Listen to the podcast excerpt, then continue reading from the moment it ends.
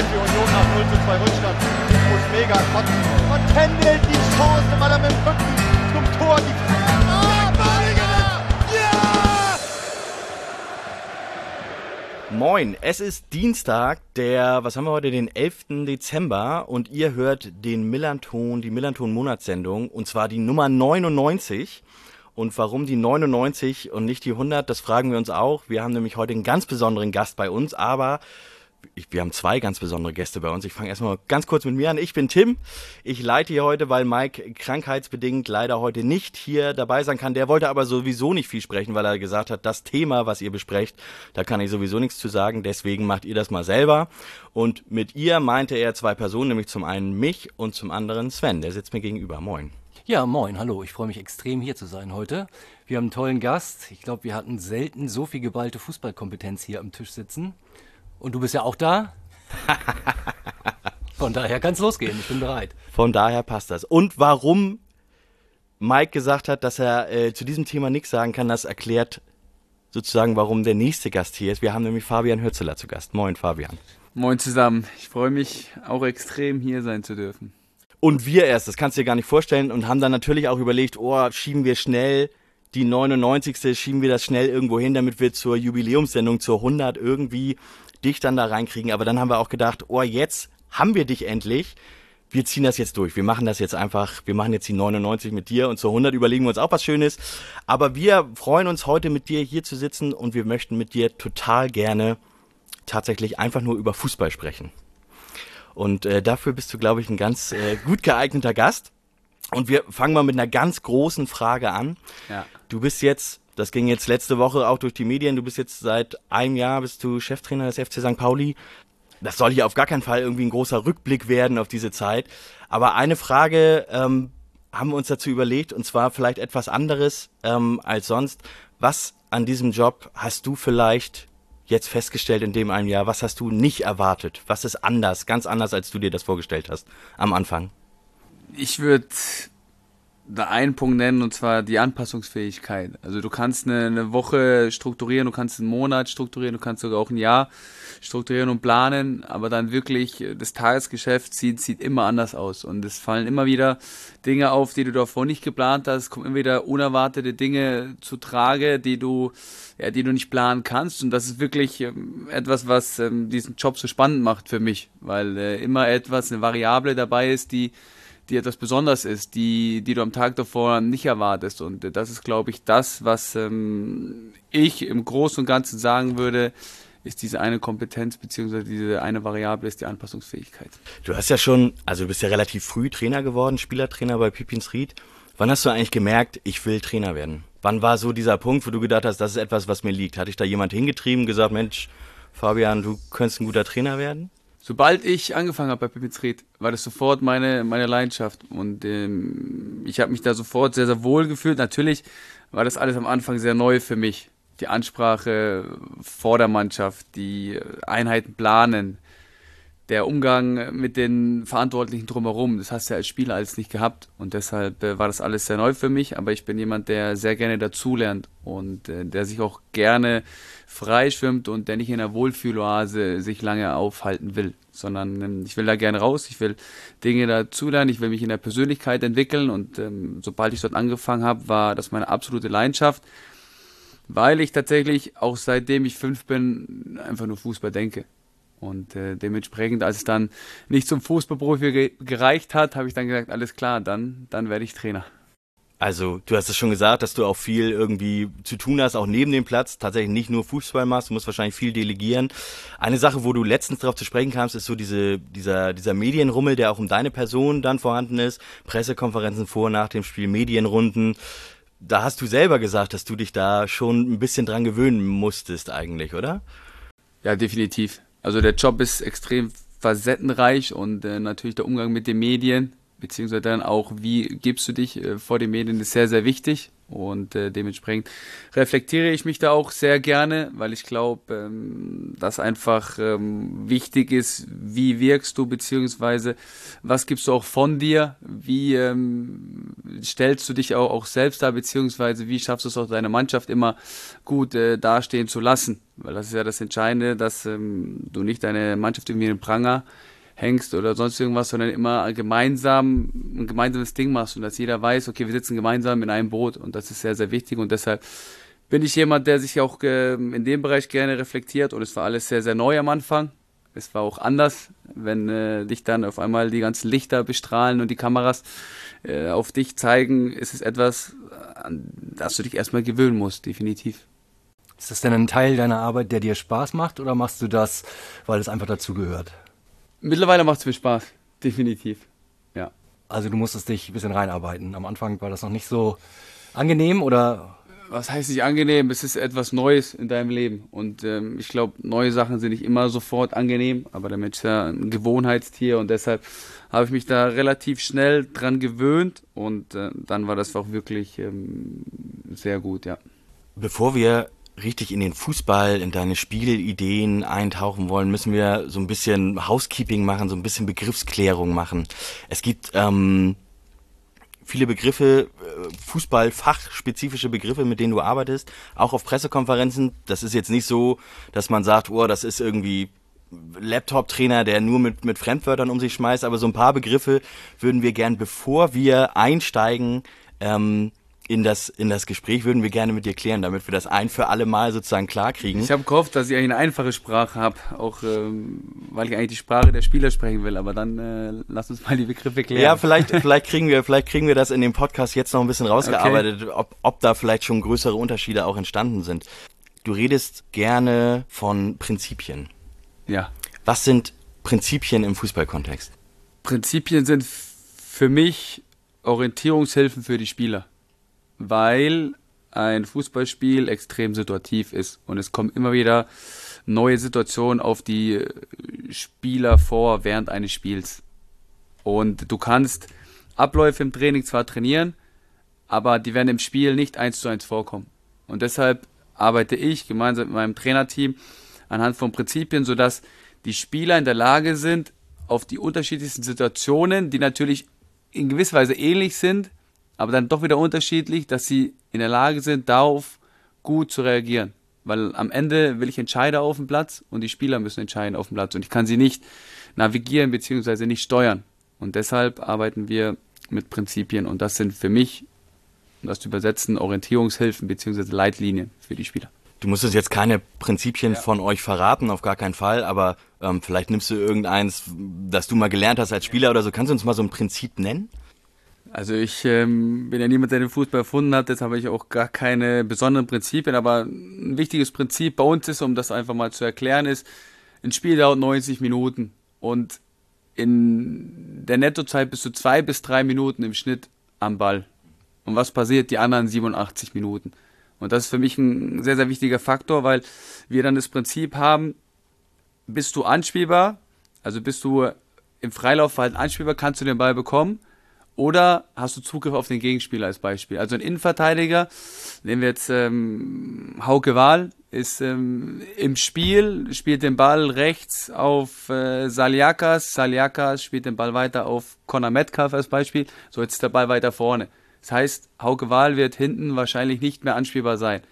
Das heißt aber nicht, dass er nicht mehr aktiv ist, sondern dann gilt für ihn Ein, ein Zugriff, das heißt in der Restfeldverteidigung einen Gegenspieler suchen, sodass im Falle dessen wir einen Ballverlust haben, wir sofort wieder gut im Gegenpressing sein können. Und dementsprechend ist ein Prinzip für einen Innenverteidiger, ob er anspielbar ist oder Zugriff auf den Gegenspieler hat. Ich hoffe, das war... Ja, ist total super erklärt. Du hast einen Begriff verwendet, der hier auch drauf steht, Restverteidigung. Ja. Was, man sagt ja, einige sagen Rückverteidigung, andere sagen Restverteidigung. Was ist Restverteidigung? Wie, was, wie versteht man das? Ich glaube, Restverteidigung, jeder nennt den Begriff anders. Es geht darum, wie ich gerade versucht habe zu erklären, was machen die Spieler, die im Aufbau den Ball ins letzte Drittel tragen und dann der Ball im letzten Drittel ist. Sozusagen meine Offensivspieler dann den Ball an. Was machen dann die Spieler, die ähm, sozusagen meist die Verteidiger sind, die Außenverteidiger plus, plus ein Sechser, was machen die dann? Und äh, bei denen geht es dann darum, das Restfeld, also das Feld, ähm, wo der Gegner möglicherweise umschalten kann, gut zu verteidigen. Und das nennt man dann Restfeldverteidigung, heißt bei anderen Zugriff heißt bei uns dann im Englischen Rest-Defense, ähm, weil wir viel auch im Englischen machen. Also das würde ich als Restverteidigung betiteln. Und gerade zu Beginn deiner, deiner Trainerzeit hast du das Wort äh, Restverteidigung ja sehr, sehr häufig benutzt. Bedeutet das, war das rückblickend gesehen vielleicht die größte Schwierigkeit, die das Team auf dem Feld zu bewältigen hatte, äh, das nach deinen Vorstellungen umzusetzen? Ich glaube, der, der Oberbegriff, den wir immer wieder auch nennen bei uns, ist, ist die, die Balance zu finden zwischen der defensiven Stabilität und der offensiven Torgefahr. Und für mich gehört zur defensiven Stabilität eine gute Positionierung und dementsprechend auch eine gute Restfeldverteidigung dazu, um eine defensive Stabilität zu haben. Und deshalb ähm, war das für mich ein, und ist immer noch ein entscheidender Begriff, den wir sehr, sehr oft verwenden, weil ähm, wir, glaube ich, sobald du in der Restfeldverteidigung gut bist, weniger Konter bzw. weniger Torchancen nach Ballgewinn des Gegners zulässt. Ja. Und das führt dann wiederum zu, zu einer defensiven Stabilität. Und deshalb ist das ein Begriff, den wir früher viel verwendet haben, aber auch heute noch. Ja. Okay. Anderer Begriff, den du häufig benutzt, ähm, ist Tiefgang, ist mir aufgefallen. Tiefgang, ja. Kannst du das, hast du vielleicht Lust, das nochmal kurz genau zu erläutern, was du damit meinst? Tiefgang heißt für uns, den Raum hinter der Abwehrlinie des Gegners zu attackieren. Das heißt, wenn du sehr statisch bist, dann, dann kann der Gegner wieder gut nach vorne verteidigen. Wenn du aber eine gewisse Dynamik reinbekommst mit tiefen Läufen, dann äh, kannst du hinter die Kette kommen und schaffst dann entweder den Ball hinter der Kette zu bekommen, das ist natürlich Prio eins, weil dann bist du relativ schnell beim gegnerischen Tor, oder du schaffst äh, durch den tiefen Lauf, also indem du hinter die Kette läufst, den Raum vor der Kette freizuziehen und kannst dann den Zwischenraum bespielen. Und deshalb wollen wir immer gewisse Dynamiken auslösen und das schaffen wir durch Tiefgang. Okay, Zwischenraum hast du jetzt auch gerade schon gesagt. Der scheint dir auch extrem wichtig zu sein, habe ich den Eindruck.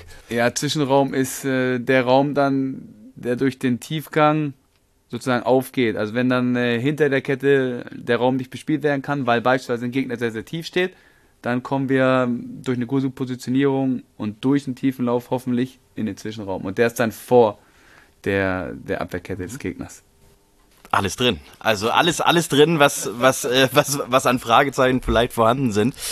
Dann lass uns mal zu deinem, zu dem Geschehen auf den Platz kommen, zu deinen, äh, zu deinen Spielideen. Ähm, wenn wir jetzt so eine Art, ja, perfekte Umgebung für dich schaffen würden, was Team und was, was Spieler angeht, ähm, was für einen Fußball möchtest du mit dem F C Sankt Pauli spielen? Das ist eine sehr weit gefasste Frage, aber kannst du dich ein bisschen austoben? Ich möchte mit meiner Mannschaft, mit dem F C Sankt Pauli, einen aktiven Fußball spielen, einen dominanten Fußball, einen Fußball, wo wir dominieren und nicht auf den Gegner reagieren müssen. Und das ist für mich eine sehr, sehr ja, wichtige Leitlinie beziehungsweise eine, eine wichtige Spielvision, weil äh, ich einfach ein Trainer bin, der, der gerne mit Ball denkt, der gerne auch den Ball hat. Und äh, den Gegnern meine Ideen aufdrücken kann. Trotzdem, es schafft, gegen den Ball eine, eine gute Anpassungsfähigkeit zu haben. Und äh, auch gegen den Ball kannst du, wenn du den Gedanken hast, du verteidigst, um Tore zu schießen, auch torgefährlich werden, beziehungsweise den Gegner in gewisse Räume leiten, um dann wieder dort aktiv zu werden, beziehungsweise den Raum zu dominieren und nicht auf den Gegner reagieren zu müssen. Und deshalb passt das eigentlich für mich in, in alle Spielphasen. Da ist ja sicherlich das Spielermaterial schon relativ entscheidend auch, ne? Wenn du sagst, deine Idee ist grundsätzlich, dem Gegner das Spiel aufzudrücken, wie sehr musst du deine Idee dem vorhandenen Spielermaterial anpassen? Oder anders gefragt, könnte man mit einer vielleicht nicht individuell so gut besetzten Mannschaft, wie wir sie im Moment haben, würdest du trotzdem versuchen, diese Idee umzusetzen und durchzusetzen? Oder äh, müsste man da auch Kompromisse machen? Erstmal bei dem Begriff Spielermaterial bin ich gar kein Fan, ja, weil sorry, als, genau. als Spieler wurde ich auch auf das Spielermaterial bezeichnet, das weiß ich, dass ich das, das gar nicht mochte. Ja, Punkt Natürlich für dich, das ist es wichtig, A, um deine Frage zu beantworten, ist es wichtig, was für Spieler hast du, wo fühlen sie sich wohl, in welchen Räumen fühlen sie sich wohl, was sind ihre Stärken, und das ist erstmal der, der Punkt eins, den du herausarbeiten musst mit ihnen zusammen. Also du musst ihnen viel zuhören, den Spielern, du musst äh, sie viel fragen, wo sie ihre Stärken sehen. Natürlich ist das auch eine Kompetenz des Trainers, Stärken und, und Schwächen zu erkennen, aber sie auch einfach mit einzubeziehen, ähm, wo sie ihre Stärken sehen, wo sie sich äh, am wohlsten fühlen auf dem Platz, weil äh, das kann ich noch als Spieler ich war auf dem Mittelfeldspieler und habe mich bewusst im linken Halbraum wohler gefühlt als im rechten Halbraum. Warum? Weil ich mich lieber über meine linke Schulter aufdrehe als über meine rechte Schulter. Und das findest du, oder solche Kleinigkeiten, solche Details findest du in Gesprächen heraus. Und darauf fortführend kannst du dann natürlich deine, deine Spielidee, die du gerade grob oder die ich gerade grob genannt habe, mit meiner, mit meiner Vision, dass wir dominieren wollen, kannst du dann deine Spielidee daraufhin anpassen. Aber prinzipiell ähm, ist die Idee des Fußballs wird bei mir immer gleich bleiben. Aber welche Spielertypen du dann zur Verfügung hast, ist dann immer was anderes. Was denkst du, wie gut ist es dir bislang schon gelungen, diese Spielidee auf das Team zu übertragen?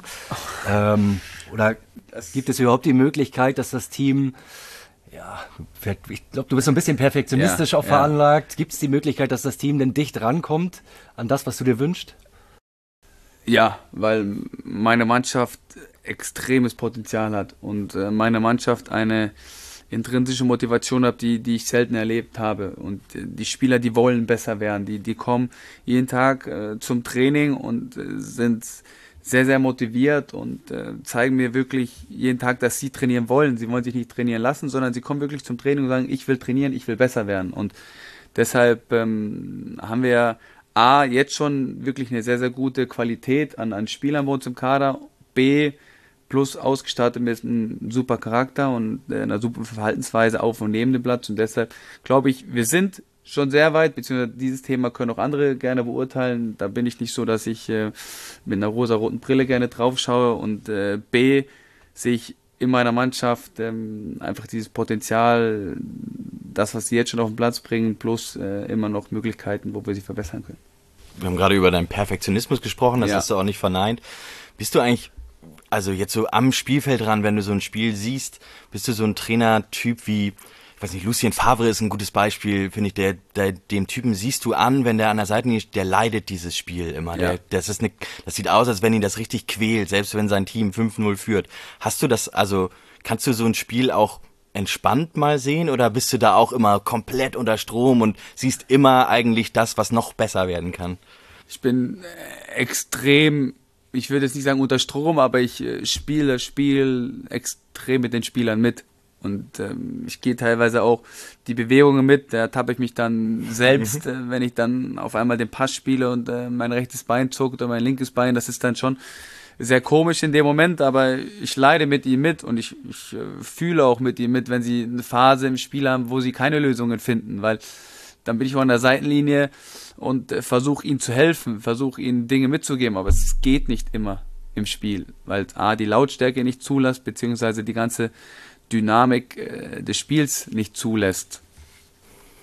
Wir blättern gerade eine Seite um, weil ja. du gerade einen Themenkomplex angesprochen hast, den wir unbedingt noch ansprechen wollen, aber nochmal zurück zu dem, zu deiner Spielidee. Würdest du auch, wenn es der Kader nicht anders hergibt, so weit gehe ich jetzt glaube ich mal, weil du gesagt hast, wir ja, wollen dominant, ja. würdest du auch lange Bälle, zweite Bälle spielen? Konstant und das als, als Grundidee durchsetzen? Oder beißt sich das zu sehr mit deiner Idee von Fußball? Da bin ich jetzt ganz ehrlich, das beißt sich zu sehr mit meiner Idee des Fußballs. Und ich bin überzeugt, dass das Schwierigste im Fußball Lösungen gegen einen Gegner, der extrem hoch presst und sehr mannorientiert presst, plus einen Gegner, der extrem tief steht und äh, versucht, die Räume sehr dicht zu machen, dagegen Lösungen zu finden, ist für mich das, das Schwierigste im Fußball und ähm, darin sehe ich auch meine Passion, beziehungsweise darin sehe ich auch meinen Anspruch, dass ich es schaffe, meine Mannschaft genau gegen diese Mittel des Gegners Lösungen zu finden. Und für mich sind lange Bälle, zweite Bälle zu viel Zufall. Es ist auf jeden Fall ein effektives Mittel, es ist auch ein erfolgreiches Mittel mittlerweile im Fußball, nur ich frage mich immer, wie lange. Und die zweite Sache ist, und das gehört auch zweit dazu beim F C Sankt Pauli, wir wollen Spieler entwickeln. Und ich bin überzeugt, dass sich Spieler nicht entwickeln, wenn sie viel zufallsbasierten Fußball spielen, sondern wenn sie schaffen, Lösungen am Boden zu finden, wenn sie schaffen, auch in den Situationen bewusst Fehler zu machen. Weil ein Mensch lernt, wenn sie Fehler machen. Und bei mir dürfen sie Fehler machen, das betone ich immer wieder.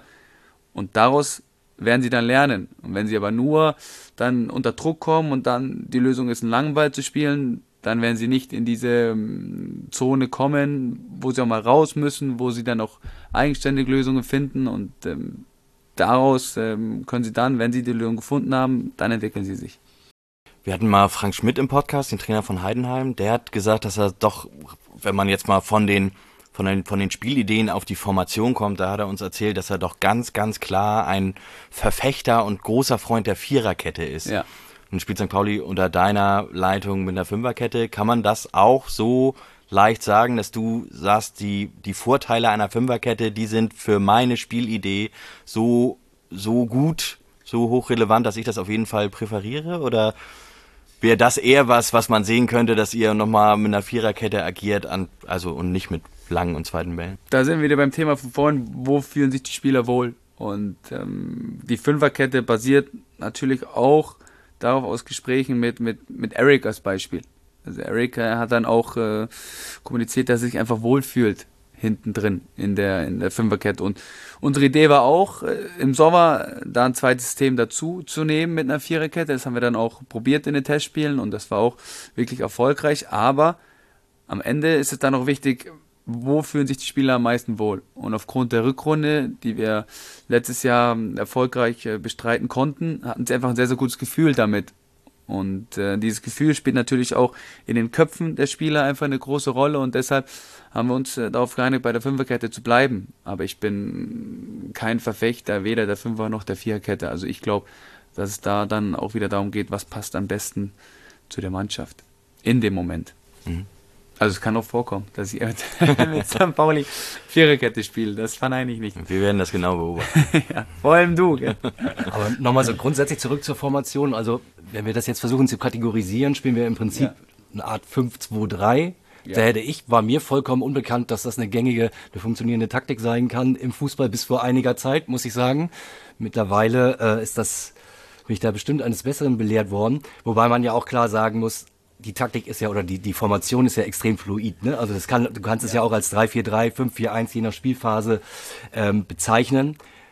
Was für mich auch vollkommen neu war und was ich extrem spannend finde an dem Fußball, den ihr im Moment spielt, ist halt äh, die verschiedenen äh, Rollen und Positionen, die einzelne Spieler während verschiedener Spielphasen äh, einnehmen. So als einfaches ja. oder als klares Beispiel die Außenverteidiger, die oftmals auf die Sechserposition einrücken und dann wirklich eine komplett andere Rolle spielen als ein klassischer Schienenspieler, wie sie jetzt ja eigentlich heißen, aber ja. auf einmal nicht mehr sind bei uns. Ja. Oder auch, äh, dass, dass äh, Eric vorschiebt ins Mittelfeld, da ja. konsequent seine Position hält. Das hat Lothar Matthäus, glaube ich, in den neunzigern auch mal gemacht, als er auf die Libero-Position zurückgegangen ist. Aber bei uns ist das schon noch anders und auch Teil des gesamten Systems der Mannschaft. Und wie gesagt, ich habe den Eindruck, also ich habe sowas tatsächlich im Fußball noch nicht gesehen vorher. Und da wäre so ein bisschen die Frage, woher kriegst du deine Inspiration für diese Art von Fußball, die wir im Moment spielen? Mir scheint das neu zu sein. Ja, es ist neu bestimmt, aber es ist ähm, auch etwas, was ich ähm, mir von, von vielen anderen Trainern einfach da, dazugelernt bzw. auch abgeschaut habe. Ich bin kein Trainer, der, der Dinge kopiert, das ist mir sehr, sehr wichtig, weil ich glaube, wenn du Dinge kopierst, dann bist du irgendwann begrenzt, dann kommst du an eine Grenze und deshalb ist es diese Mischung aus eigener Spielidee, eigene Erfahrungen, viel Fußball auch schauen, viel auch ausprobieren, plus über den Tellerrand hinausschauen und Erfahrungen von, von anderen Trainern bzw. Spielidee von anderen Trainern aufsammeln, Austausch mit anderen Trainern und dann kommst du immer wieder zu Kleinigkeiten oder Details, wo du dir sagst, alles klar, das kann ich mit in meine Spielidee verarbeiten, das äh, passt auch zu meinen Spielern und ähm, das ist ein ständiger Prozess, in dem ich mich befinde, gemeinsam mit meinem Trainerteam und ähm, deshalb gibt es eigentlich nie Zeit zum Stagnieren, sondern immer hinterfragen, analysieren, wahrnehmen und dann auch erkennen, um dann auch den nächsten Schritt in, in der Spielidee zu machen. Ding Dong, Werbung.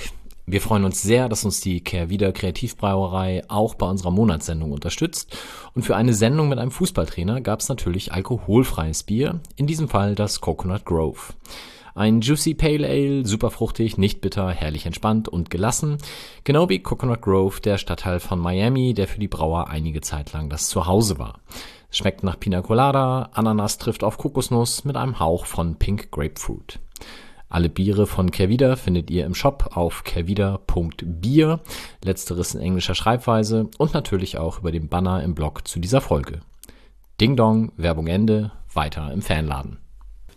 Gibt es da auch einen Austausch? Also jetzt mal abgesehen davon, also wenn du dich jetzt mit einem anderen Zweitligatrainer austauschst, ist es ja vielleicht so im Konkurrenzdenken vielleicht nicht ganz so klug, sich da über Spielideen auszutauschen. Aber so mit Trainern aus anderen Ligen, hast du da einen regelmäßigen Austausch? Was so, fragst du da mal nach, wenn du siehst, Mensch, der lässt aber da in der Schweiz einen richtig guten Fußball spielen oder so? Ähm, ja, also nach? Trainer sind ja sehr begrenzt, was ihr, ihre Zeitressource angeht. Trotzdem was, was ich gerne mache, als Beispiel, ich habe jetzt dann ähm, Spiele geguckt von, von einem Bundesligisten und äh, mir sind einige Dinge aufgefallen, die mich sehr inspiriert haben, die mich interessieren, und ähm, dann habe ich einen Kontakt zum, zum Co-Trainer und äh, dann kann ich mit dem Co-Trainer gewisse Themen besprechen oder mit dem Analysten, und das kommt schon häufiger vor. A, weil ich weiß, dass ich mit ihnen gut bin aus meiner Vergangenheit, weil auch die Personen einfach Interesse an einem Austausch haben, weil sie natürlich auch ähm, gewisserweise Spiele von uns gucken. Das kommt auch mittlerweile häufiger vor, dass äh, sich viele auch ähm, ja, für unser Spiel interessieren und an mich Fragen haben, und ich bin einfach ein sehr offener Typ und ich bin jemand, der gerne auch teilt, weil ich habe keine Geheimnisse, weil ich nochmal überzeugt bin, dass du keinen kopieren kannst, sondern du brauchst deine eigene Spielidee, um dann auch äh, Dinge wieder umsetzen zu können. Weil dann hast du diese Idee und am Ende geht es ja darum, das auch im Spiel zu erkennen, beziehungsweise wie trainierst du das? Und das ist auch ein sehr wichtiger Faktor bei mir. Wie schaffst du es, deine Spielidee auf den Platz zu bringen? Und da ist Training einfach der Transfer, und ähm, dafür brauchst du auch die, die richtigen Gedanken im Training. Und deshalb bin ich überzeugt, dass du keine Idee kopieren kannst. Und deshalb bin ich auch Fan davon, vom offenen Austausch, und den suche ich auch. Schaffst du auch in andere Sportarten rein? Ich gucke zum Beispiel total gern American Football, weil ich da, ähm, da Spielzüge total spannend finde, wie ja. Räume freigemacht ja. werden, wie man sich löst ja. von Gegenspielern. Schaffst du sowas auch? Ich gucke allgemein sehr gerne Sportarten, American Football auch. Ich bin ehrlicherweise nicht so into it, aber es ist auf jeden Fall auf meiner To-Do-Liste, dass ich auch unbedingt mal nach Amerika mal wieder möchte. Das ist ja auch mein Heimat, beziehungsweise mein Geburtsland, und ähm, da auch dann einfach mal hospitieren kann bei, bei American Football Teams. Was ich im Moment auch einfach spannend finde, ist Basketball, weil es auch viel um Blocken geht, und äh, das ist auch bei uns äh, ein großes Thema, und da war ja auch ähm, Banker von äh, Hamburger Towers bei uns zu Besuch, mit ihm bin ich auch im Austausch, und ist sehr bemerkenswert sein, den Weg, den er geht, aus der Krise, die Hamburger Towers herausgeführt zu haben. Und deshalb gucke ich gerne auch andere Sportarten über den Tellerrand hinaus, ja. Welchen Fußball schaust du dir gerade besonders gerne an? Abgesehen vom F C Sankt Pauli? Zum Beispiel... Also es ist wirklich so, ich kann jetzt nicht sagen, dass ich nur diese eine Mannschaft gucke, sondern im Moment, wer gestern Leverkusen gegen Stuttgart gesehen hat, ist einfach total spannend, weil es ähnliche Spiel Ansätze sind, ähnliche Ideen mit dem Ball, und ich glaube, wer dann unser Spiel anguckt, der sieht viele Parallelen im Detail mit genau diesen Mannschaften, und da geht es dann prinzipiell einfach um Netz zueinander, also geringe Positionierungen im Spielaufbau, um das einfach mal grob zu sagen, und da kann man schon sagen, dass ich die Mannschaften gerne gucke, aber ich gucke genauso auch gerne in, in England rein, die, die einfach extrem intensiven Fußball spielen, auch sehr spannenden Fußball, und da gibt es auch viele, viele gute Mannschaften, also Tottenham spielt überragend diese Saison, Aston Villa schlägt mittlerweile auch die Großen, die sehr, sehr defensiven Ansatz haben, aber auch einfach einen sehr spannenden Ansatz, natürlich Pep Guardiola mit City, also ich glaube, da kann ich wirklich viele aufzählen, aber diese eine Mannschaft, die ich durchgehend gucke, die, die gibt es nicht. Ist witzig, weil wir haben uns gerade, als Sven und ich hier zusammen aufgebaut haben, haben wir uns darüber unterhalten, dass der VfB Stuttgart im Spielaufbau relativ ähnlich ist zu euch. Ja. Wir haben das Spiel gestern gesehen, das war ein fantastisches Fußballspiel, aber ja. da ist, ist mir das auch auf jeden Fall nochmal aufgefallen, dass das so dieser zwei vier Aufbau, dass man das da auch durchaus ab und an sieht. Ja, es gibt Parallelen, definitiv. Das kann man nicht verneinen. Würdest du dann sagen, ich meine, der VfB Stuttgart ist total, auch total erfolgreich, würdest du dann schon sagen, dass man...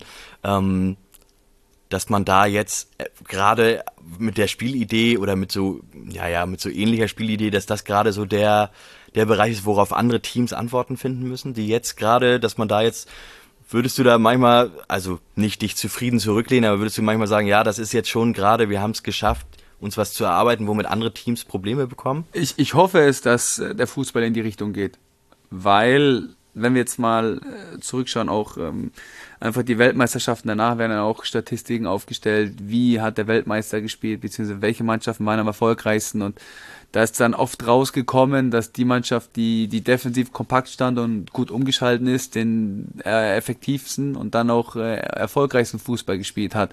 Trotzdem bin ich kein Fan davon. Und äh, deshalb äh, freut es mich, wenn immer mehr äh, Trainer und auch Mannschaften diesen Ansatz versuchen. Und wenn er dann auch erfolgreich ist, ist ja dann das beste Argument gegen die, die Kritiker, die dann meist sagen, ja, der spielerische Ansatz ist nicht der richtige, aufgrund von verschiedenen Faktoren. Aber wenn er dann noch erfolgreich ist, umso schöner ist es.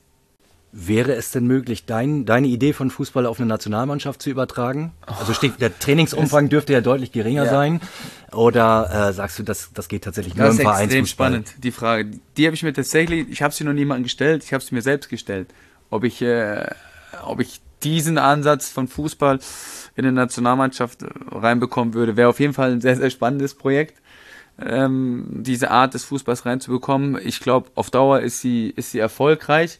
Aber natürlich hast du in der Nationalmannschaft weniger Trainingszeit. Trotzdem ist die Qualität der Spieler extrem hoch. Du hast die Besten des Landes bei dir im Kader. Und das heißt auch, dass sie schnell Situationen aufnehmen können, dass sie eine sehr, sehr große und gute Auffassungsgabe haben. Und das hilft dir dabei, eine Spielidee umzusetzen. Und deshalb, ich kann es nicht beantworten. Es ist viel Theorie.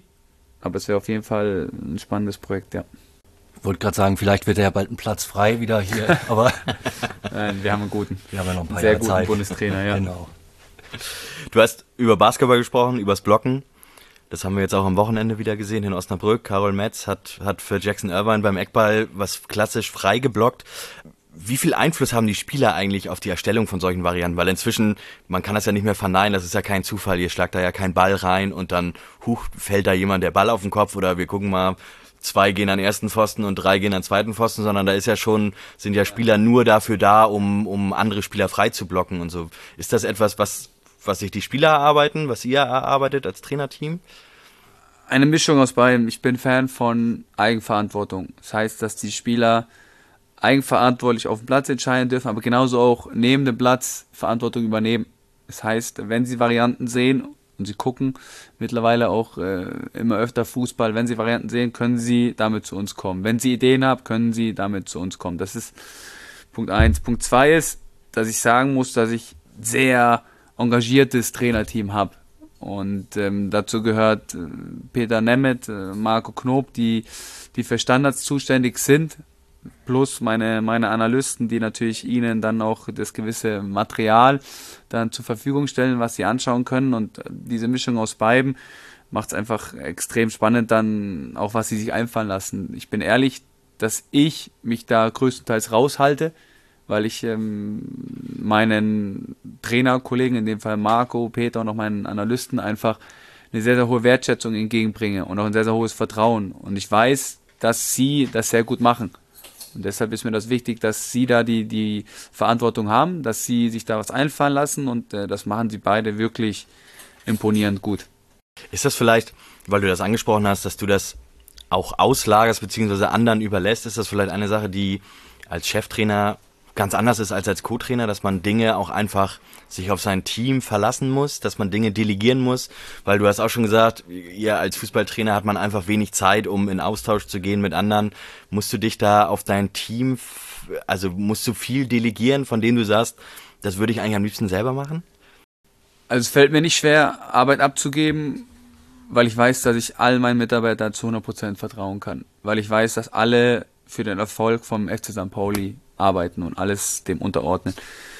Und mir kommt auch zugute, dass ich selbst Co-Trainer war und weiß, wie ich mich als Co-Trainer gefühlt habe und was mir gut getan hat als Co-Trainer. Und das war die Wertschätzung des Cheftrainers, beziehungsweise Verantwortung bekommen zu haben vom Cheftrainer. Und genau das will ich jetzt auch als Cheftrainer meinen Mitarbeitern geben, meinem Co-Trainer, meinem Torwarttrainer, meinen Analysten. Ich will ihnen genau diese Wertschätzung und diese Verantwortung geben, weil ich will, dass ich keine, keine Ja-Sager neben mir habe, sondern ich will, ich will, ich will Leader, ich will ähm, keine Follower, ich will Leader schaffen, ich will, dass sie mit mir wachsen. Und das ist mir sehr, sehr wichtig. Und das schaffst du nicht, wenn du, wenn du alles bestimmst, sondern das schaffst du nur, wenn, wenn du ihnen Freiheiten gibst, wenn du ihnen ihre Kompetenzen lässt, wenn du ihnen Wertschätzung gibst, wenn du ihnen Vertrauen äh, schenkst, dann äh, wachsen sie auch, weil jeder Mensch macht Fehler. Ich mache auch Fehler. Ich treffe auch falsche Entscheidungen. Aber wir reflektieren sie gemeinsam und dann versuchen wir gemeinsam als Team zu wachsen. Hört sich richtig gut an. Also das heißt, du gibst den Spielern Verantwortung auf dem Platz. Du hast vorhin auch einmal gesagt, du möchtest, du möchtest Spieler haben, die Verantwortung auf dem Platz übernehmen, ja, und auch eigene Entscheidungen treffen. Ja. Da hätte ich mal tatsächlich eine konkrete Frage jetzt, was mir aufgefallen ist bei den letzten zehn Minuten in Rostock. Ja. Das war das erste Mal unter deiner Ägide, ja, dass wir auf einmal einen komplett anderen Fußball gespielt haben. Dass wir lang, lange Bälle im Spielaufbau hatten, dass äh, Nikola die Bälle lang nach vorne gepölt hat.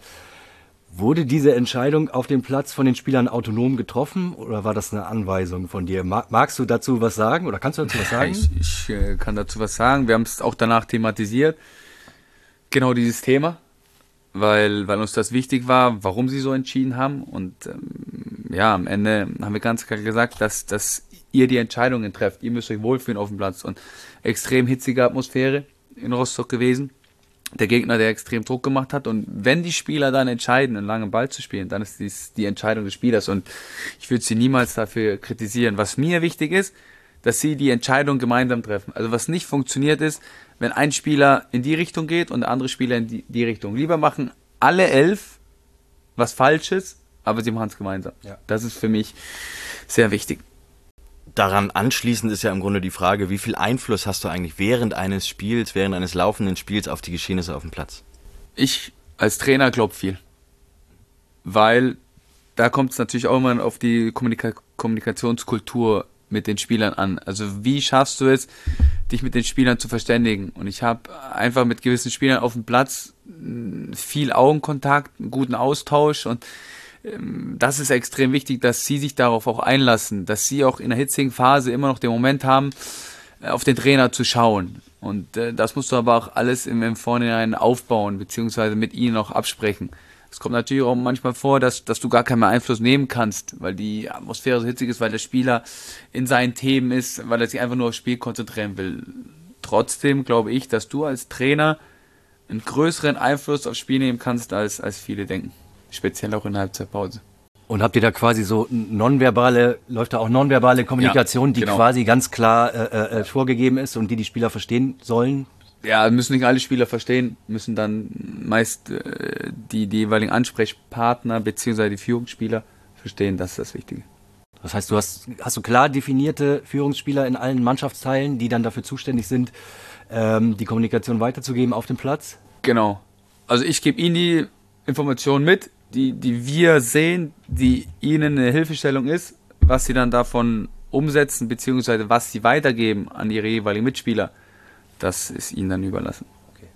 Das ist ja, also ich finde das gerade total spannend, weil ähm, zum einen hattest du nach dem Derby, hattest du gesagt, wir hätten in den Abständen zwischen den Innenverteidigern enger werden würden. Ja. Ihr habt das auch reingegriffen, aber die Atmosphäre hat es nicht zugelassen, ja, dass das so funktioniert hat. Das ist ja sozusagen ein Beispiel dafür, wo es mal nicht geklappt hat. Ähm, und trotzdem, ich habe letztens mit einem Analysten von einem anderen Zweitligisten gesprochen und der hat gesagt, dass gerade dieses In-Game, also während während das Spiel läuft, dass ähm, der F C Sankt Pauli da switchen kann in den Formationen, in den Aufbauvarianten, dass das eine eurer Stärken ist. Machst du, hast du da den Einfluss auch direkt drauf oder sind das dann tatsächlich, gibst du deinen Spielern, wie du gerade so schön beschrieben hast, du gibst zwei, drei Spielern was mit und die entscheiden dann selber, was sie machen? Also weißt du, wir haben einen Matchplan, den wir uns versuchen zu erarbeiten, Plan A, Plan B. Und wenn Plan A nicht aufgeht, dann kommt meist Plan B. Wie oft kommt der? Wie oft kommt Plan B? Ja, situativ ganz unterschiedlich. So, was jetzt aber dazu kommt, ist dieses In-Game-Coaching. Das heißt, beispielsweise jetzt, jetzt H S V, erste Halbzeit, ich glaube, dass wir uns gut gelöst haben aus dem Pressing, dass sie in der zweiten Halbzeit, und das weißt du ja nicht, was stellen sie um? Mhm. Und das ist ja das Spannende, du musst dann Dinge erkennen, wie sie umgestellt haben. Du kannst aber nicht in der Halbzeitpause das voraussehen, also wir haben keine hellseherischen Fähigkeiten. Sozusagen musst du dann wiederum innerhalb dieser fünf Minuten nach der Halbzeit erkennen, was machen sie anders, wenn sie was anders machen. Und dann nochmal darauf reagieren, wenn deine Idee, also dein Plan A oder Plan B nicht klappt. Und das ist dann, glaube ich, schon was Schweres. Und das ist dann eine Mischung aus, aus beiden. Also dann will ich einfach auch Spieler, die, die gewisse Dinge erkennen. Dafür trainieren wir viel, dafür machen wir auch viel Videoanalyse. Aber manchmal ist es so, dass sie dann nicht die Lösung parat haben und da sollten wir dann als Trainer darauf Einfluss nehmen. Und ähm, trotzdem klappt das leider nicht immer. Hast du da das Gefühl, dass sich dein Team da weiterentwickelt hat, in diesen Situationen erkennen auf dem Platz, in dieser Autonomie? Ja, definitiv. Also sie entwickeln sich von, von Spiel zu Spiel weiter. Für mich ist es wichtig, da geht es dann viel um, um den Begriff Spielkompetenz. Und Spielkompetenz heißt bei mir, dass sie einfach erkennen, wo ist eine Situation statisch und wo wird sie dynamisch. Und das ist ein großer Trainingsinhalt bei uns und das ist auch einfach elementar wichtig für unser Spiel. Und äh, wenn eine Situation statisch ist, wo wird sie dynamisch? Wo sind die Räume, damit sie dynamisch werden? Und das ist so, das versuche ich sie immer wieder reinzubringen, das versuche ich bei ihnen zu schulen, ja, dass sie diese Spielkompetenz äh, von Spiel zu Spiel erhöhen. Und dann wird das alles flüssiger und werden die bestimmten Räume besser besetzt, aber das ist ein langer Prozess. Dann schauen wir mal weiter. Wir haben jetzt schon viel darüber gesprochen, wie du mit den Spielern arbeitest, wie du kommunizierst. Wir müssen noch einen weiteren Begriff klären, den du auch gerne nutzt, den du auch jetzt hier in diesen vierzig Minuten schon mal genutzt hast, intrinsische Motivation. Ja. Was ist das? Wir haben ein klares Motto und das heißt, will der Spieler selbst trainieren oder will er sich trainieren lassen? Und wenn er sich trainieren lassen will von uns Trainern, dann ist er falsch beim F C Sankt Pauli bzw. bei mir. Wenn er diese Bereitschaft mitbringt, und das ist intrinsische Motivation, diese Bereitschaft, besser werden zu wollen, von sich aus hat, sei es im Kraftraum, sei es in der Regeneration, sei es in der Vorbereitung aufs, aufs Training, sei es dann auch im Training. Wenn er diese Bereitschaft hat, dann nenne ich das intrinsische Motivation. Und das ist für mich als Trainer und für uns als Trainerteam und auch als Gesamtverein sehr wichtig. Da hast du ja quasi den Jackpot gezogen mit Spielern wie Lars Ritzka und Johannes Eggestein, wenn man die jetzt mal rauspickt. Das sind zwei Spieler, die auch genau das erzählen, die genau erzählen, ich habe das mit harter Arbeit aus mir selber heraus geschafft, mich in diese Startformation oder so nah an den an den Kader, an den an den an den an das Wochenende zu arbeiten. Wie wirken sich denn, merkst du denn, dass sich solche Stories dann, wenn sowas dann mal funktioniert, Spieler, die lange hinten dran waren, dass die auf einmal sich da reinkämpfen, reinarbeiten, wirkt sich das auf die Leistungsbereitschaft aus innerhalb des Teams? Merkst du dann, dass das so einen Push gibt, dass es auch andere Spieler, die vielleicht ein bisschen hinten dran sind, dass die merken, okay, ich kann hier wirklich was erreichen? Ja, es gibt definitiv einen Push. Nur ist es wichtig zu differenzieren, dass man zwischen den einzelnen Spielern unterschiedliche Charaktere hat. Das heißt, für einzelne Spieler ist intrinsische Motivation anders definiert oder zeigt sich anders. Als Beispiel, Lars Ritzka und Joey Eggestein, die du ja gerade genannt hast, sind extrem oft und häufig im Kraftraum, bereiten sich extrem intensiv auf, aufs Training vor. Das ist für mich Bereitschaft, besser werden zu wollen. Es gibt aber auch Spiele, jetzt als Beispiel nach Osnabrück, ähm, am Sonntag, ein freier Tag, kriege ich um zehn Uhr morgens eine Nachricht vom Spieler, ja, hätten wir vielleicht ähm, mehr so aufbauen sollen oder hätten wir eine andere Positionierung wählen sollen. Das ist für mich auch intrinsische Motivation, weil der Spieler befasst sich mit dem Spiel, der guckt sich das Spiel nochmal an von sich aus und denkt nach, was hätten wir anders machen können, wo können wir besser werden. Das ist ja auch genauso ein Thema und deshalb muss man da immer differenzieren. Nicht jeder hat dieses Gen von Lars und Höhe, dass sie sich fünfundvierzig Minuten davor und danach im Kraftraum befinden. Hat nicht jeder, verlange, verlange ich auch nicht von jedem. Und da ist es einfach wichtig, den Menschen hinter dem Spieler zu sehen, was sind seine Bedürfnisse, was sind seine Motive, um äh, maximale Leistung abrufen zu können. Stichwort Menschen hinter dem Spieler. Ich möchte mich an dieser Stelle nochmal entschuldigen, dass ich das Wort Spielermaterial benutzt habe. Ich spiele ja, zu viel Football-Manager. Ich glaube, das war ein Problem. Aber super, dass du das gleich korrigiert ja. hast, weil tatsächlich ähm, sind es ja in erster Linie mal Menschen und nicht nur Fußballer. Ja. Und dahingehend ähm, haben sie natürlich auch Bedürfnisse über, über den Fußball hinaus. Und ja. du als Trainer bist natürlich eine extrem zentrale Figur innerhalb des Teams äh, und für das Team. Und ich denke auch, Fußballspieler ist bestimmt nicht so ein einfacher Job, wie man sich das von außen immer vorstellt. Ne? Also du kommst als junger Mensch in eine neue Stadt, sprichst vielleicht nicht mal die Sprache, ähm, hast kein soziales Umfeld. Das heißt, da ist halt mit Sicherheit, denke ich, auch ganz viel äh, äh, äh, Unterstützungsbedarf da oder Redebedarf. Ja. Du hast schon, du hast das eben schon angedeutet, dass du ein Trainer bist, der gerne und viel mit den, mit den Spielern spricht. Bist du so ein Trainer, wo man sagen kann, hier, die Tür ist immer offen und die Jungs können auch mit, in Anführungszeichen, privaten Anfragen zu mir kommen? Oder wie läuft sowas bei euch im Team ab? Ja, definitiv. Und das ist natürlich auch immer abhängig, wie offen ist, ist der Spieler, beziehungsweise wie, äh, wie viel will er dann auch äh, von sich teilen. Und äh, da musst du auch äh, Unterschiede machen. Einige Spieler kommen zu mir mit extrem privaten Themen, andere Spieler äh, machen sich dann mit sich selbst aus oder gehen zu anderen Mitarbeitern von mir. Und das ist dann immer unterschiedlich, äh, zu wem du dann auch wirklich eine, eine extrem innige Beziehung hast. Und deshalb ist es wichtig, dass du alle Spieler fair behandelst, aber du kannst nicht alle Spieler gleich behandeln. Und das ist, ja. ähm, du musst sie individuell behandeln, du musst individuell auf sie eingehen.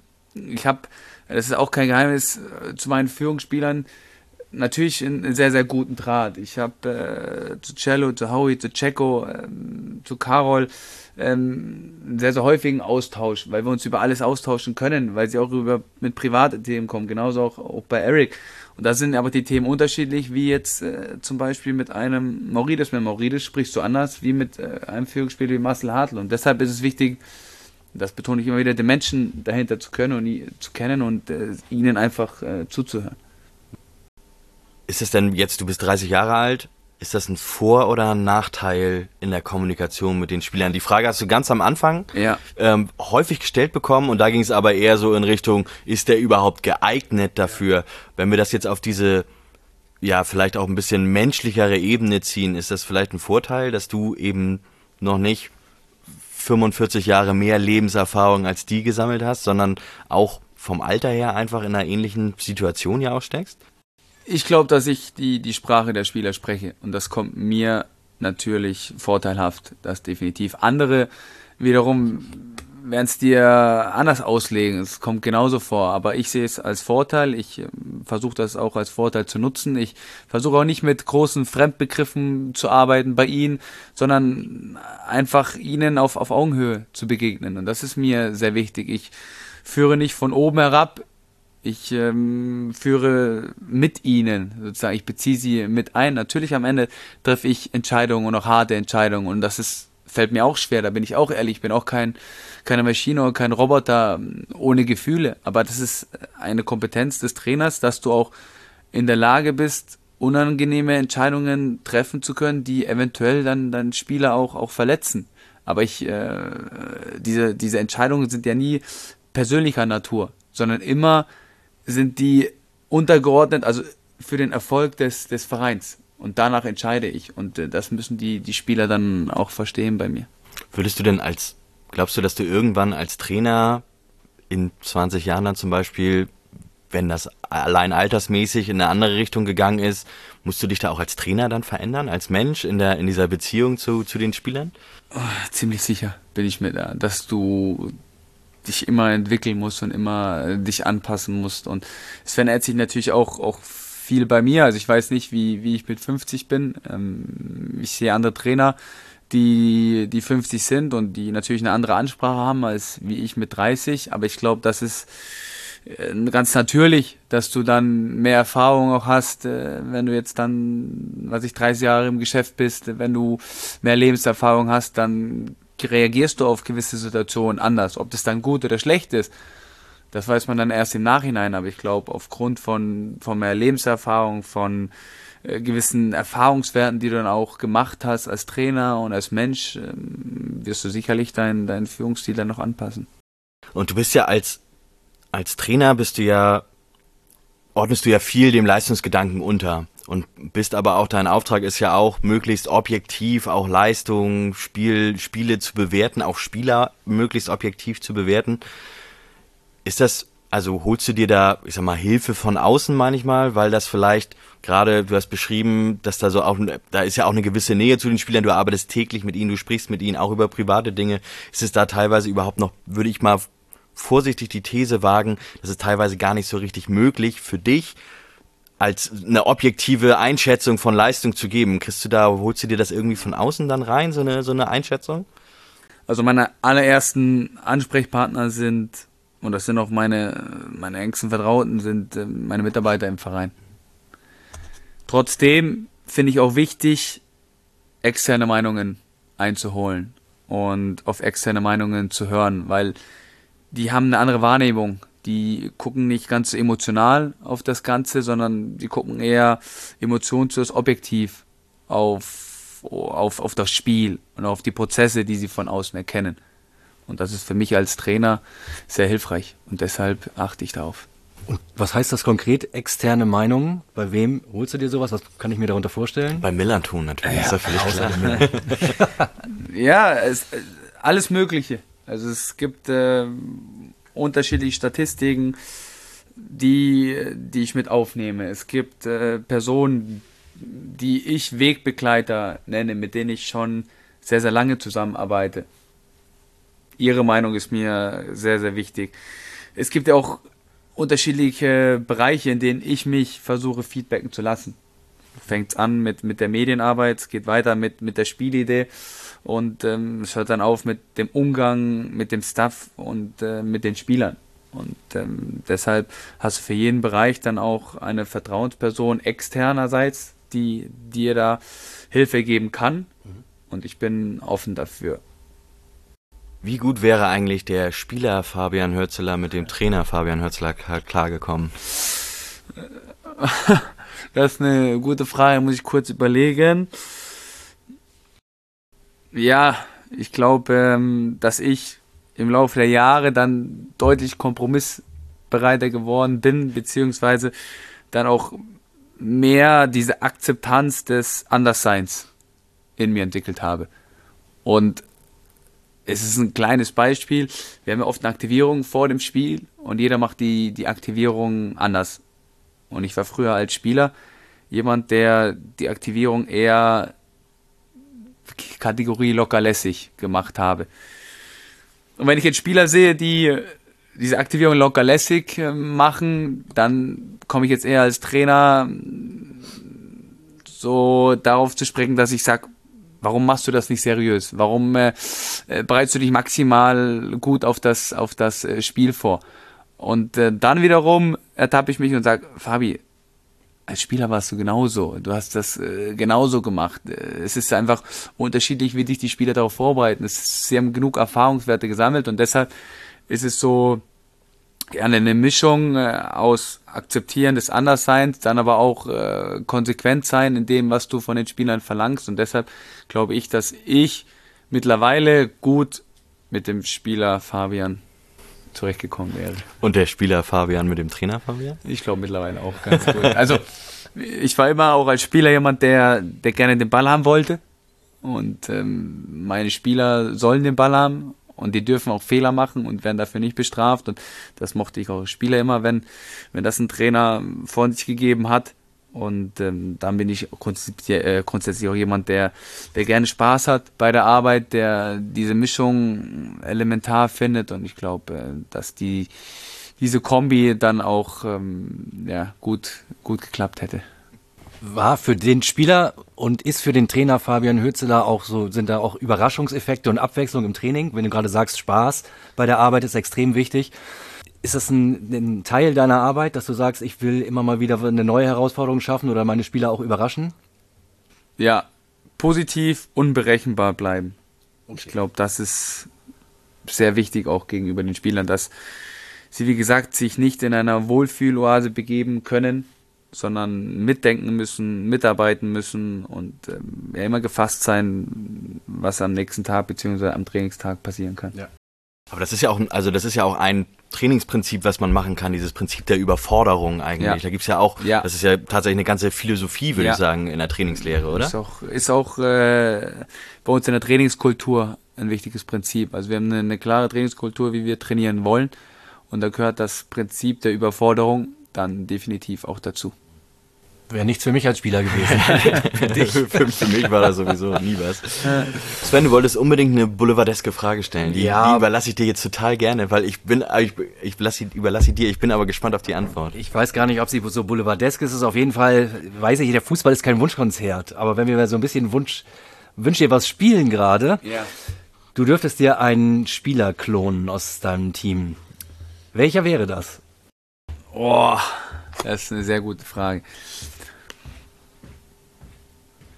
Ich würde mehrere Spieler gerne klonen, weil ich ähm, Fan von, von vielen meiner Spieler bin. Und deshalb, es gibt äh, unterschiedliche Spielertypen, die uns unterschiedlich gut tun. Angefangen bei Nico, der sich äh, extrem entwickelt hat unter, unter Marco, seiner Regie, der eine gewisse Ruhe ausstrahlt. Ähm, das ist schon was Besonderes. Dann weiter mit, mit Eric, der... der ja, so ein Hybridspieler ist, der beide Positionen spielen kann, der unfassbare Spielkompetenz hat, der Dinge erkennt im Spiel, die wenige erkennen. Howie, großartige Persönlichkeit, toller Fußballer. Karol, extrem erfahren, viele Länderspiele gemacht. Jackson Irvine, australischer Nationalspieler. Geht's weiter zu Marcel Hartel, torgefährlich. Also ich könnte viele Spieler klonen, weil ich allgemein Fan von meiner Mannschaft bin und Fan von, von einzelnen Spielern. Deshalb kann ich da gar nicht auf einen Spieler speziell drauf eingehen. Okay, alles klar. Hätte mich auch ehrlich gesagt überrascht, aber ich dachte, ich versuch's mal. Wo du gerade Marcel Hartel angesprochen hast, da hätte ich auch noch eine konkrete Frage zu. Ja. Wie würdest du die Rolle von Marcel Hartel in deinem Spielsystem ähm, definieren? Ist es ein Metzeler? Den Begriff wollte ich einmal einbringen bei uns im Podcast. Ein Metzeler. Metzeler. Metzeler. Was versteht ihr? Ach so, genau, okay, unter Metzeler in, in Begriff oder in Kombination? Das, nach, nach meiner Kenntnis ist es irgendwie ein, ein halber Flügelspieler. Eine Mischung aus einem Spielmacher und einem Flügelspieler. Also ich frage mich manchmal, was macht Marcel Hartel da gerade auf dem Feld? Wie kann ich das greifen, was er da tut? Das fragt Fabian Hürzeler sich auch manchmal. Manchmal, ja. Wir arbeiten viel in der Positionierung mit ihm zusammen. Natürlich hat er immer sehr, sehr hohe Laufwerte. Manchmal, glaube ich, muss er gar nicht so viel laufen, sondern es geht dann viel im Fußball und in unserem System auch um die richtige Positionierung. Da musst du gar nicht so viel laufen. Aber es ist gut so, wenn er so viel läuft. Und wie würde ich seine... ja, sein, sein, seine Position beschreiben. Ich glaube, dass er beides gut kann, dass er defensiv uns viele Lücken schließt und dass er offensiv eine, eine mittlerweile wirklich große Torgefahr ausstrahlt. Und, und das ist, glaube ich, der wichtigste Faktor bei ihm, er will immer den Ball. Und er hat nie Angst, Fehler zu machen. Und das ist für mich sehr wichtig. Aber es ist ja schon ein gutes Beispiel, wenn man jetzt mal über Marcel Hartel spricht. Du hast über die hybride Rolle von Eric Smith gesprochen. Sven hat vorhin die, die Schienenspieler angesprochen, die dann in den Sechserraum schieben. Johannes Eggestein lässt sich dann gerne in den Zehnerraum fallen. Manuel Saliakas ist auf einmal ganz rechts vorne zu finden. Ist diese, mal abgesehen vom Torwart, der H S V arbeitet ja auch, oder jetzt ja inzwischen nicht mehr, ich sehe davon zumindest ja, nicht mehr ja. viel mit so rotierenden Innenverteidigern, die Position auflösen. Ist dieses, du bist Innenverteidiger und spielst in dem Raum und nicht woanders, so wie früher mit bei Bayer Leverkusen, dass Lucio an der Mittellinie Punkt stehen geblieben ist, weil er wusste, der Trainer will mich da vorne nicht haben. Löst sich das im Fußball immer mehr auf, diese festen Positionen? Geht das immer mehr in so eine, in so hybride Rollen über? Oder ist das nur das, was wir gerade so mitkriegen, weil ihr das so spielt? Ich kann das schwer beurteilen. Wenn ich jetzt andere Mannschaften anschaue, Beispiel Leverkusen, Stuttgart, dann sehe ich das ähnlich wie bei uns, aber ich glaube nicht, dass das jetzt so viele Mannschaften in, in Deutschland spielen, also sehe ich zumindest nicht. Für mich ist eine Sache entscheidend, die Spieler spielen die Räume und nicht die Position. Und die Räume, es gibt klare Räume, die besetzt sein müssen bei uns, und wer das ist, das ist mir letztendlich egal. Wie hoch ist denn der Anteil am Theorietraining bei euch in der Fußball in der Woche? Hoch. Wir bereiten uns immer mit einer Trainingsanalyse auf, auf das jeweilige Training vor und äh, bereiten dann auch oft nach mit Trainingssequenzen, und dann auch in Bezug auf den Gegner arbeiten wir viel mit Videoanalyse. Wie muss man sich das vorstellen, so eine, so eine Vorbereitung auf ein Training? Das heißt dann, wir wollen heute das machen und da erwarten wir das, oder wollen wir das trainieren, haben einen Fokus extra darauf und so? Genau. Und das finde ich auch, fängt wieder bei unserer Trainingskultur an, ist, ist die, die mentale Vorbereitung auf ein Training. Also ein, ein Spieler lernt besser, wenn er davor visuell Szenen gesehen hat. Also was erwartet mich im Training? Und das ist dann eine Mischung aus Spielszenen vom letzten Spiel plus Schwerpunkte, die wir setzen wollen im Training. Und ähm, dann versuchen wir, sie darauf schon einzustimmen. Also was die, was die mentale Seite angeht, damit sie dann im Training schon wissen, okay, das erwartet sie und diese Situation kommt vor. Und dann bin ich überzeugt, dass Spieler besser lernen.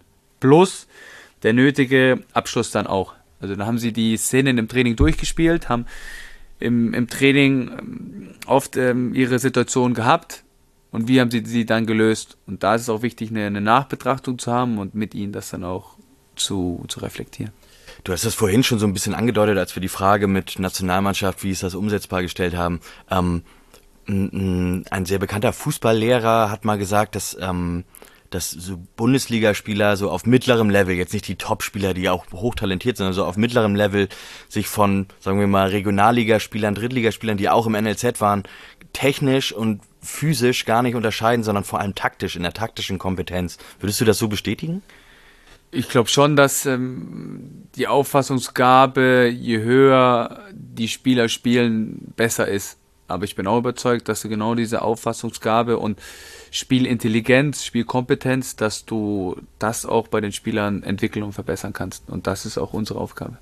Wie machst du das? Also ist das einfach nur eine Übung zur Vororientierung, so mit äh, dreh mal den Kopf und dann siehst du, wo du hinspielen musst? Nee, ich glaube, so genau diese Mischung, was wir gerade eben hatten mit dem Theorieanteil, plus dann auch die Spieler im Training immer wieder in spielnahe Situationen hineinbringen, wo sie dann genau diese Faktoren trainieren, wie Vororientierung, schnelles, schnelles Denken, ähm, schnell auch Entscheidungen treffen in, in engen Räumen. Und diese Spielsituationen sollten ja extrem spielnah sein, weil es einfach Ausschnitte aus einem oder einem unserer Spiele sind. Und dann glaube ich, dass sie immer besser in das Spiel, in die Position, in die Räume sich hineindenken können und sich dann entwickeln. Und kann man so ein Potenzial auch schon im Scouting erkennen oder ist das, kriegst du dann doch immer irgendwie eine Wundertüte hier, äh, wenn du Neuzugänge hast im Team? Ähm, oder ist das das, was man tatsächlich im Vorfeld auch schon, ja, du siehst sie halt nie trainieren in der Regel, ne? Gehe ich mal von aus, oder? Ja, also ich habe erstmal eine großartige Scouting-Abteilung mit, ähm, mit Jan, der... der wirklich ein Adlerauge ist, plus gemeinsam mit, mit Andreas Bornemann, wo wir uns immer abstimmen, welcher Spieler dann auch zu uns passt, beziehungsweise zu unserer Idee passt. Das ist immer eine gemeinsame Entscheidung und du kannst Dinge schon erkennen, wie Auffassungsgabe, wie spielintelligent sind sie. Ich glaube schon, dass du da gewisse Dinge erkennen kannst. Alleine als Beispiel, wenn ein Spieler zwei Positionen spielen kann, dann ist es für mich als Trainer ein Zeichen, dass er unterschiedliche Räume kennengelernt hat. Mhm. Und in diesen unterschiedlichen Räumen sind unterschiedliche ja, Potenziale gefragt, beziehungsweise Kompetenzen gefragt. Und dann heißt es auch für mich, okay, er kann zumindest schon mal zwei Positionen spielen und kennt sich mit beiden Räumen aus. Und das hilft definitiv in der Entscheidung. Ja, okay. Dein Vorgänger Timo Schulz, der hat mal gesagt, das ist so eine Trainerarbeit, der hat mal davon gesprochen, dass man im Grunde als Trainer bei einem Verein drei Jahre, so ein Dreijahresfenster hat, ein Jahr, um was zu implementieren, ein Jahr, um anfangen, anzufangen, das umzusetzen ja. und ein Jahr, um das sozusagen dann zu ernten, den Erfolg dann sozusagen ja. einzufahren.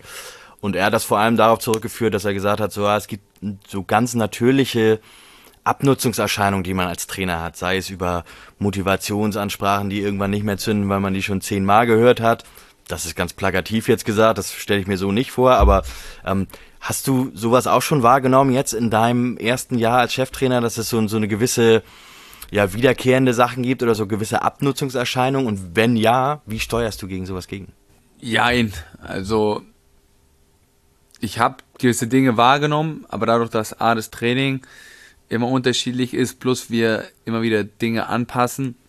Es ist nicht so, dass die Spieler sagen, ja, es ist immer dasselbe, es wird ja langweilig. Also das ist bisher noch nicht vorgekommen. Was natürlich Thema ist, und ähm, da komme ich auch auf deine Frage zurück, ist, wie ich das wahrnehme, beziehungsweise steuer, ist im Austausch mit den Spielern. Also ich frage sie ja auch, was nehmt ihr wahr, was, was würdet ihr ändern, wie seht ihr gewisse Ansprachen? Ich stehe sehr, sehr oft vor der Mannschaft und deshalb ist mir auch wichtig, kommt diese Ansprache bei euch an? Und da sind sie dann auch, auch ganz ehrlich und dann kannst du auch mal einen anderen vorne hinstellen, dann kannst du auch mal eine andere Tonlage wählen. Du kannst ja in deiner Ansprache gewisse Dinge auch anders machen. Machst du nur mit PowerPoint-Präsentation deine Ansprache? Machst du sie mit Flipchart? Zeigst du Trainingsszenen? Zeigst du nur Spielszenen? Zeigst du Szenen von, von anderen Vereinen? nimmst du eine kleine Anekdote aus deinem Leben mit dazu, nimmst du ähm, eine Anekdote von anderen Trainern, nimmst du ein Motto von anderen Trainern, also du kannst ja so viele unterschiedliche ähm, Dinge in deine Ansprache mit einbauen, um dann wirklich ähm, sie immer wieder neu zu packen, und ähm, deshalb habe ich jetzt diese Erscheinungen bei uns noch nicht so in diesem Sinne erkannt. Ich musste gerade ein bisschen lachen. Beim Motto fällt mir Dragoslav Stepanovic ein, dessen Motto, glaube ich, war, Lebe geht weiter.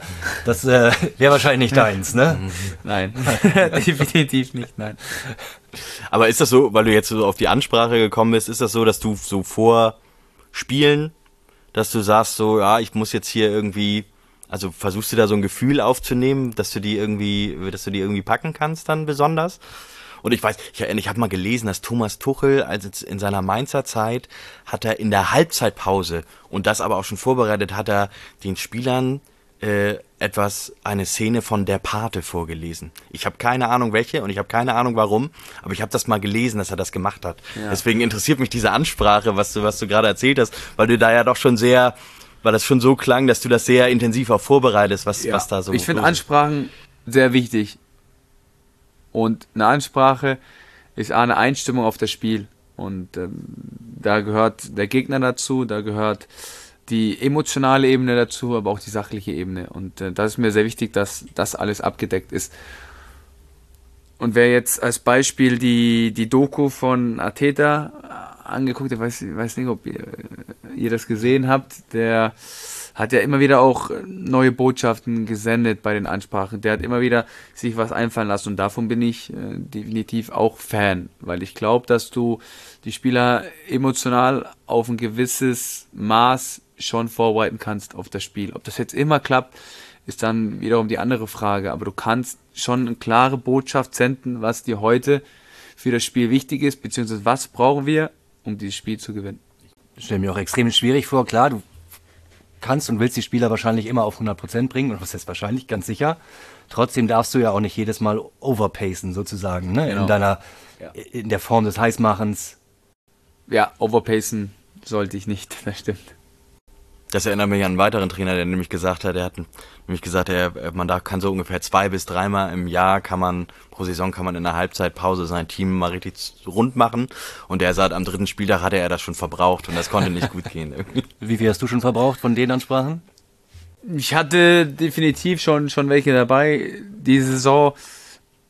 Aber ich bin auch kein großer Fan von Spieler anschreien, niedermachen, kritisieren. Ich bin eher jemand, der lösungsorientiert denkt und ihn versucht, auch wenn es schwerfällt, auch für mich als, als Trainer, weil du natürlich auch emotional dabei bist, ihn dann Lösungen versucht an die Hand zu geben. Ja.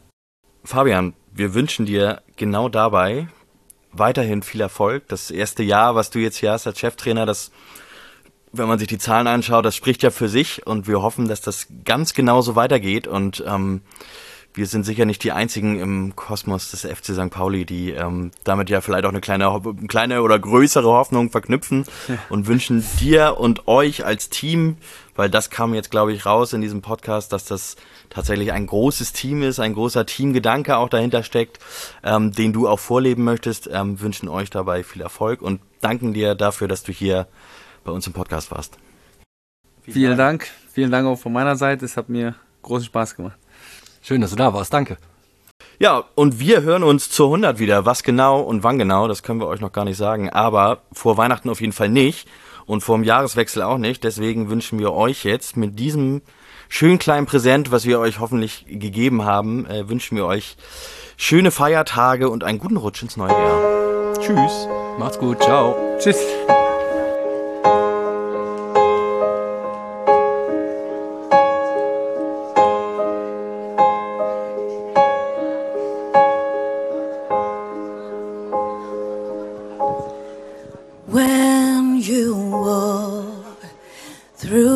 Storm, hold your head up high and don't be afraid of the dark.